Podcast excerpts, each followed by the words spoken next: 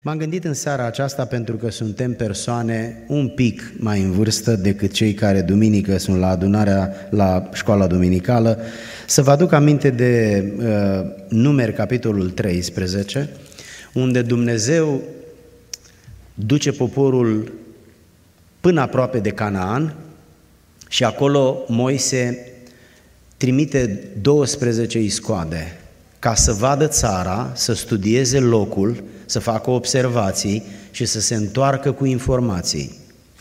Doar că cei 12 trimiși se întorc cu două mesaje contradictorii.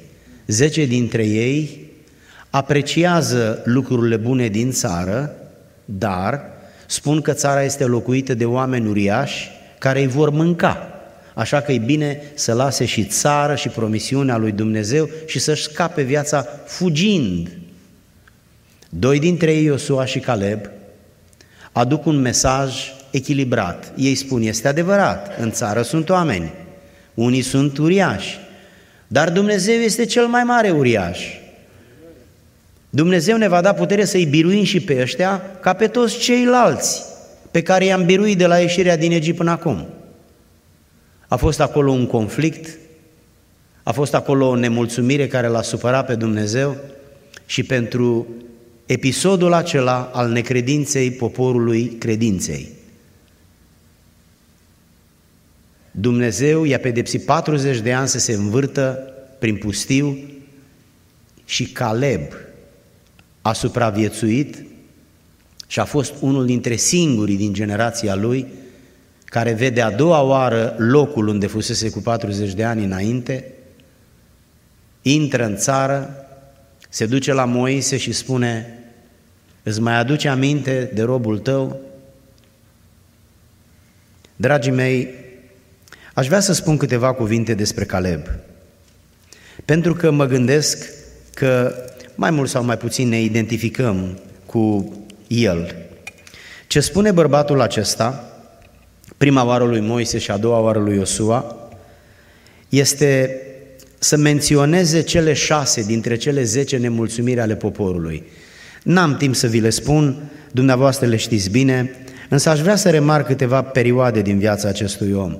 El a fost un om care a suferit mult, avea o altă vârstă decât generația pustiului, văzuse minunile ieșirii din Egipt pe care cei mai mulți dintre ei nu le știau la fel de bine ca el, trece prin cei 40 de ani cu sufletul amărât și are parte de o suferință sufletească foarte adâncă. El a fost rob în Egipt 38 de ani. El a sperat că va ieși și avea 40 de ani când a ajuns prima oară la granița Canaanului.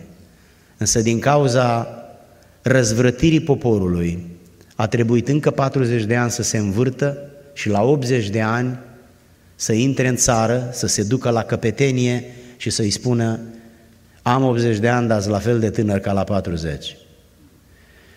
Uh, istoria lui e lungă, este profundă, însă vreau doar să spun că el a experimentat o durere sufletească foarte adâncă, văzând oamenii de lângă el care nu-L iubeau și nu-L respectau pe Dumnezeu. Niște oameni cu ochii pe plăceri, pe căsătorii interzise, oameni dispuși să se închine în fața la oricare stâlp care avea o semnificație idolatră și omul ăsta a suferit mult și a păstrat puritatea inimii în așa măsură încât atunci când a fost trimis să-i scodească țara, el s-a întors cu un mesaj diferit. Să știți că dintr-o grămadă de lucruri care se văd, fiecare și-a mesajul care se potrivește cu lucrurile din inima lui. Aceiași oameni au văzut aceleași lucruri, dar când s-au întors, mesajele au fost două diferite, ba chiar opuse. Zece au văzut un lucru și doi au văzut alt lucru. Caleb a văzut ce aștepta să vadă. A văzut o țară în care trebuia să intre. Avea 80 de ani, dar nu era obosit și nu era bătrân la minte. Era bătrân doar în pașaport. Avea o inimă tânără, o speranță tânără, avea pasiune, pentru că el a suferit așteptând ziua în care va intra în țară. A fost un om încrezător. În numeri capitolul 14, Moise spune, pentru că robul meu Caleb, Caleb a fost însuflețit de un alt duh și a urmat întru totul calea mea, îl voi face să intre în țara în care s-a dus și urmașii lui o vor stăpâni. Probabil că mulți dintre noi avem mai mulți ani în spate decât în față. Dar dacă anii din spate nu-s risipiți și sunt folosiți pentru Dumnezeu, și pentru ridicarea și păstrarea celor care sunt lângă noi, începând cu cei din casa noastră și apoi cu cei din casa lui Dumnezeu, atunci s-a meritat să dăm Domnului anii aceștia. El nu s-a, el nu s-a plâns de cei 80 de ani, 40 au fost risipiți datorită răzvrătirii oamenilor din generația lui. Nu merita să-și piardă 40 de ani învârtindu-se cu cei nemulțumitori și răzvrătiți, dar n-a avut încotro. Când ești într-o echipă, dacă portarul nu apără bine și primește un gol, toată echipa a mâncat bătaie cu 1-0. N-are nicio importanță cine a primit golul. Nu portarul este bătut cu 1-0, întreaga echipă e bătută cu 1-0. Când o barcă se scufundă, se scufundă cu toată lumea. Nu numai cu cei răi, se scufundă cu toată lumea. Caleb s-a învârtit 40 de ani nevinovat, cu o inimă bună, cu o pasiune profundă pentru Dumnezeu, dar nu a avut încotro. A plâns, a așteptat, a crezut și până la urmă Dumnezeu a onorat așteptarea lui. S-a rătăcit prin pustie, 40 de ani a avut încredere că Dumnezeu îi va da ceea ce a sperat. Și la cucerirea Hebronului, se duce și vorbește cu căpetenia și îi aduce aminte de promisiunea pe care i-a fost făcută. Și spune el următoarele cuvinte, iată că Domnul m-a ținut în viață cum a spus. Omul ăsta a avut o promisiune de la Dumnezeu, a avut un vis și visul ăla l-a ținut în picioare. A știut că Dumnezeu se va ține de cuvânt și și-a folosit viața ca să o închine Domnului. Sunt 45 de ani de când vorbea Domnului Moise, când umbla Israel prin pustie.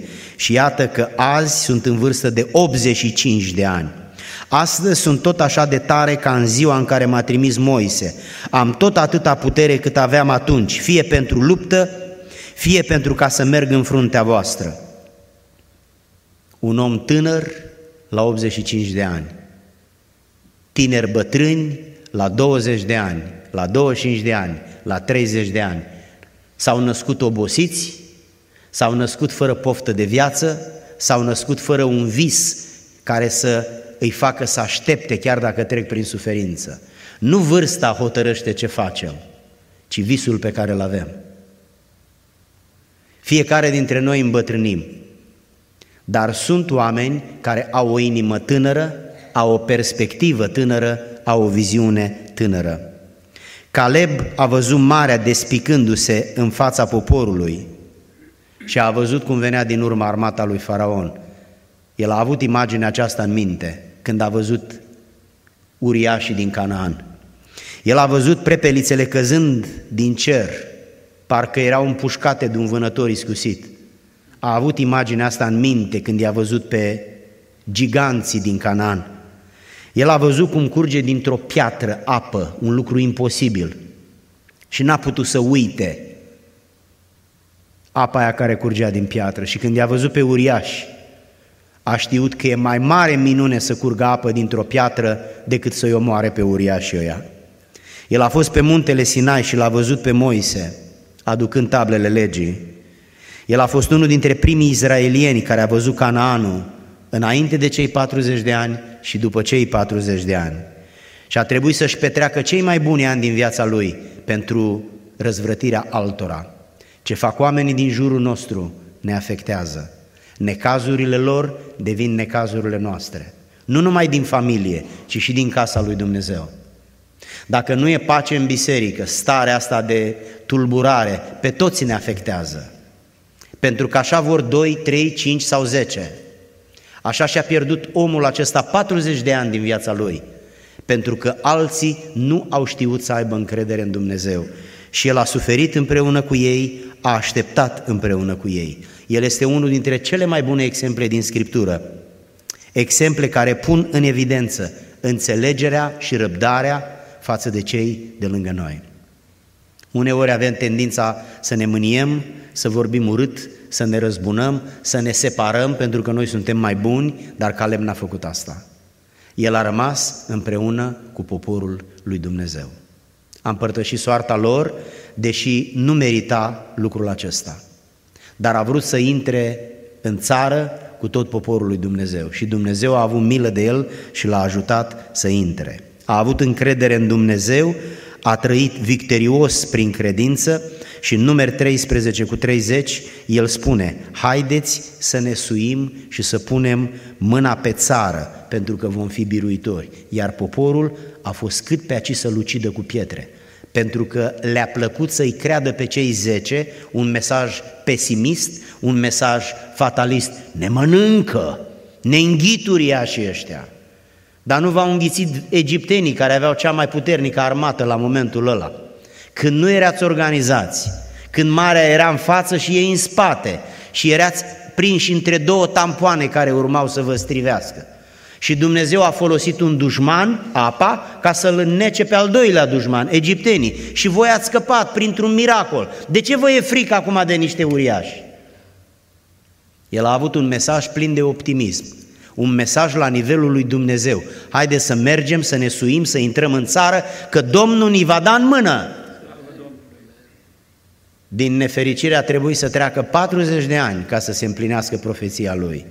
Oameni dragi, nu știm cât mai este în față, dar indiferent cât mai este, ne angajăm și în această seară să trăim anii care au mai rămas cu încredere în Dumnezeu. Amin. Nu știm dacă va câștiga Trump, Biden sau altcineva, dar indiferent cine va câștiga, noi rămânem credincioși lui Dumnezeu. Nu știm dacă republicanii sau democrații vor mărșălui la Washington Însă, indiferent cine va fi acolo, noi vom rămâne credincioși lui Dumnezeu.